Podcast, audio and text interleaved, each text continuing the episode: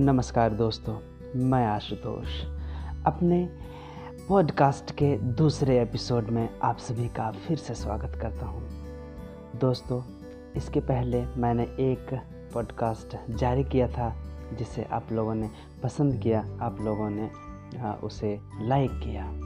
चलिए, आज एक ऐसा भ्रम वाला शब्द को हम लोग समझेंगे, जिसमें लोग कंफ्यूज हो जाते हैं। मतलब वह है सभ्यता और संस्कृति में क्या अंतर है? क्या यह समान है या फिर ये भिन्न है? दोनों शब्द बड़ा ही भ्रामक और रोचक भी है। अक्सर लोग सभ्यता और संस्कृति को अपनी बोलचाल की भाषा में एक ही चीज़ समझ लेते हैं और दैनिक जीवन में प्रयोग करते रहते हैं। लेकिन दोनों में फ़र्क होता है। इन दोनों शब्दों की ऐसी कोई विशिष्ट या सटीक परिभाषा नहीं है कि आप उसे रट्टा मार लें। हाँ इन दोनों का अर्थ समझकर आप दोनों शब्दों के सही प्रयोग अपने दैनिक जीवन में आसानी से कर सकते हैं। अंग्रेज़ी में इसका क्या अर्थ है? सभ्यता की अंग्रेज़ी सिविलाइजेशन होती है, जबकि संस्कृति की अंग्रेज़ी कल्चर होती है। पहले मैं संक्षिप्त शब्दों में कुछ बोलता हूँ, फिर उसका विस्तारीकरण करता हूँ, ठीक है? संस्कृति को कहा जाता है कि यह फूल है।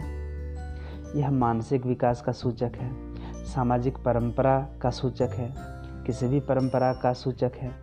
ऐसे नियम समाज स्वेच्छा से स्वीकार कर लेता है। धर्म, साहित्य, भाषा, कला, संगीत, विचारधारा कर्मकांड, पूजा की परंपरा, सूक्ष्म रीति रिवाज रहन सहन खान पान पारिवारिक और सामाजिक संबंध, दर्शन, ये सारी चीज़ें संस्कृति में आती हैं। और सभ्यता को पेड़ या पौधा कहा जाता है। यह सामाजिक विकास का सूचक होता है। सामाजिक नियम इसी के अंतर्गत आते हैं। कोई भी नियम या कानून इसमें आते हैं। ऐसे नियम राज्य लागू करता है। खेती इसी में आती है। निर्माण का कार्य इसी में आता है। मतलब यह स्थूल चीज़ है और संस्कृति सूक्ष्म चीज़ है। तकनीक हो, प्रौद्योगिकी हो, वाहन हो, सारी सभ्यता की चीज़ें हैं। सभ्यता और संस्कृति दोनों ही परिवर्तनशील है। सभ्यता बदलने के साथ साथ संस्कृति में भी परिवर्तन आता है। संस्कृति जीवंत है। इसमें बहुत कम ही परिवर्तन होता है। जिस तरह एक पेड़ है, उसकी आकृति और आकार बदल जाते हैं, लेकिन उसके बीज, फूल और फल वैसे ही रहते हैं। तो चलिए दोस्तों, इससे आगे हम लोग सीखते हैं, जानते हैं कि पहले के मानव और संस्कृति कैसे गतिशील रहे। प्रारंभ में मनुष्य सिर्फ़ खाने के लिए, अपनी सुरक्षा के लिए नए नए तरीके ढूंढता था। सभ्यता का विकास होता गया और संस्कृति भी विकसित होती गई। यानी संस्कृति परिवर्तनशील और गतिशील होती है, क्योंकि सभ्यता के विकास के साथ साथ नए विचार और नए कौशल भी आते रहते हैं। दोस्तों, आप देखना, बच्चों, आप देखना, इस पॉडकास्ट के अंत में आपकी समझ में ज़रूर आ जाएगा कि सभ्यता क्या होती है और संस्कृति क्या होती है। अब जानते हैं, भौतिक विकास और मानसिक विकास, इस आधार पर हम लोग कैसे अंतर कर सकते हैं। उत्पादन के नए तरीके हल की जगह ट्रैक्टर आ जाना, परिवहन के नए साधन, बैलगाड़ी की जगह रेलगाड़ी आ जाना, संचार के नए साधन, एक जगह से दूसरी जगह जाने के लिए। हवाई जहाज़। एक जगह से चिट्ठी दूसरी जगह ले जाने के लिए पहले लोग होते थे, घोड़े की सवारी की जाती थी और अभी ईमेल का ज़माना आ गया। ये सभी भौतिक विकास के पक्ष हैं। यानी यह सभ्यता के मानदंड हैं। जबकि हमारा धर्म, हमारे विचार, हमारे रीति रिवाज हमारी परंपराएँ आदि चीज़ें संस्कृति के मानदंड हैं। सभ्यता का संबंध हमारी भौतिक प्रगति से है, जबकि संस्कृति का संबंध मानसिक क्षेत्र की प्रगति से है। उत्तरोत्तर विकास कैसे होता है? आदि मानव के बाद से धीरे धीरे मनुष्य ने जीने के बेहतर तरीके खोजे। यह सभ्यता का विकास था।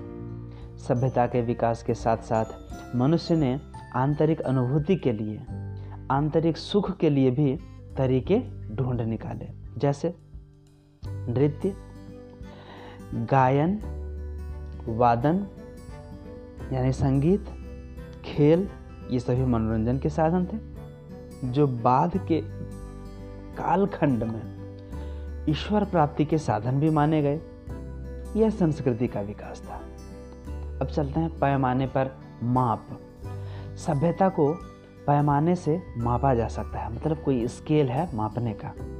क्योंकि इसमें भौतिक पक्ष प्रधान होता है, जबकि संस्कृति को मापने का कोई विशेष पैमाना नहीं होता है, क्योंकि इसमें वैचारिक पक्ष प्रबल होता है।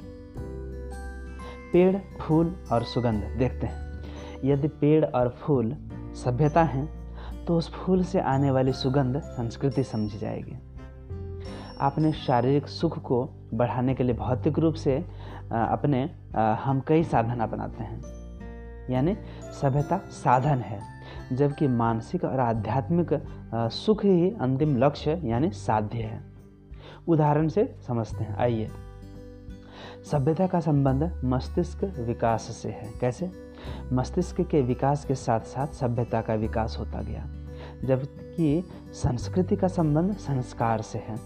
जैसे रोटी के उत्पादन के या निर्माण के कई तरीके निकालना या आविष्कार करना सभ्यता में आता है। लेकिन उत्पादित रोटी को सबके साथ बांट बांट कर खाना है, यह संस्कृति में आता है। चिकित्सा की नई नई तकनीकें सभ्यता के अंतर्गत आती हैं। लेकिन एक डॉक्टर अपने स्वार्थ के लिए किसी गर्भवती माँ को डराकर ऑपरेशन नहीं कराए, यह संस्कृति सिखाती है। कृत्रिम दूध बनाने के नए तरीके या तकनीक सभ्यता के अंतर्गत आता है। लेकिन ज़्यादा लाभ की चाह में मिलावट नहीं करना है, यह संस्कार सिखाता है। यानी कुल मिलाकर, बाहरी विकास सभ्यता है और मन, विचार, कौशल, अध्यात्म का विकास संस्कृति है। सभ्यता का अंतिम लक्ष्य संस्कृति ही है। सभ्यता जीवन स्तर का सूचक है मतलब स्टैंडर्ड ऑफ़ लाइफ जबकि संस्कृति जीवन शैली की परिचायक है मतलब लाइफ स्टाइल एक है स्टैंडर्ड ऑफ़ लाइफ जीवन स्तर। कितना हाई लाइफ जी रहा है। और दूसरा है हमारी जीवन शैली कैसी होगी। ठीक है? यहाँ यह ज़रूरी नहीं है कि जिसकी सभ्यता जितनी ज़्यादा विकसित होगी, उसकी संस्कृति भी उतनी समृद्ध होगी। यहाँ ये बहस का मुद्दा है कि विकास ज़्यादा अमेरिका ने किया है या फिर भारत ने? जैसे विकसित अमेरिका के अर्धनग्न नर नारी ज़्यादा संस्कृत हैं, या भारत में गरीबी में जीने वाले अर्धनग्न नर नारी ज़्यादा संस्कृत हैं? यह आपके विवेक पर मैं छोड़ता हूँ, क्योंकि पश्चिमी देशों में अर्धनग्न रहने की संस्कृति है, जबकि पूर्व के भारत जैसे देशों में शरीर ढक कर रखने की संस्कृति है। समय कालखंड और संस्थान या स्थान के अनुसार संस्कृतियाँ भिन्न भिन्न होती हैं। तो यह आलेख जो मैंने पॉडकास्ट के माध्यम से रिलीज़ किया, आपको कैसा लगा, आप देखेंगे और मुझे बताएँगे। मैं इसे फेसबुक पे अपलोड करने जा रहा हूँ दोस्तों। तो बच्चों, आपको भी संस्कृति समझ आई और सभ्यता समझ आई या नहीं, आप वहाँ अपने लाइक और कमेंट से यह बात मुझे बताएँ कि सभ्यता स्टैंडर्ड ऑफ़ लाइफ बताती है और संस्कृति लाइफ स्टाइल बताती है। ठीक है बच्चों? ठीक है दोस्तों? आज के लिए बस इतना ही। मिलते हैं अगली पॉडकास्ट में कुछ नए टॉपिक के साथ। तब तक के लिए धन्यवाद। Bye bye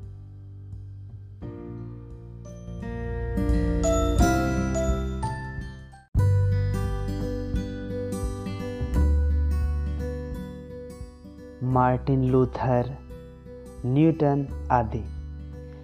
इतिहास साक्षी है कि एक आदमी की बात भी सुनी जाने की गुंजाइश किसी भी व्यवस्था में ज़रूर होनी चाहिए। ऐसा नहीं है कि सौ में अस्सी आदमी जो कहते हैं, वही सही है। तब तो यह भेड़ चाल हो जाएगी।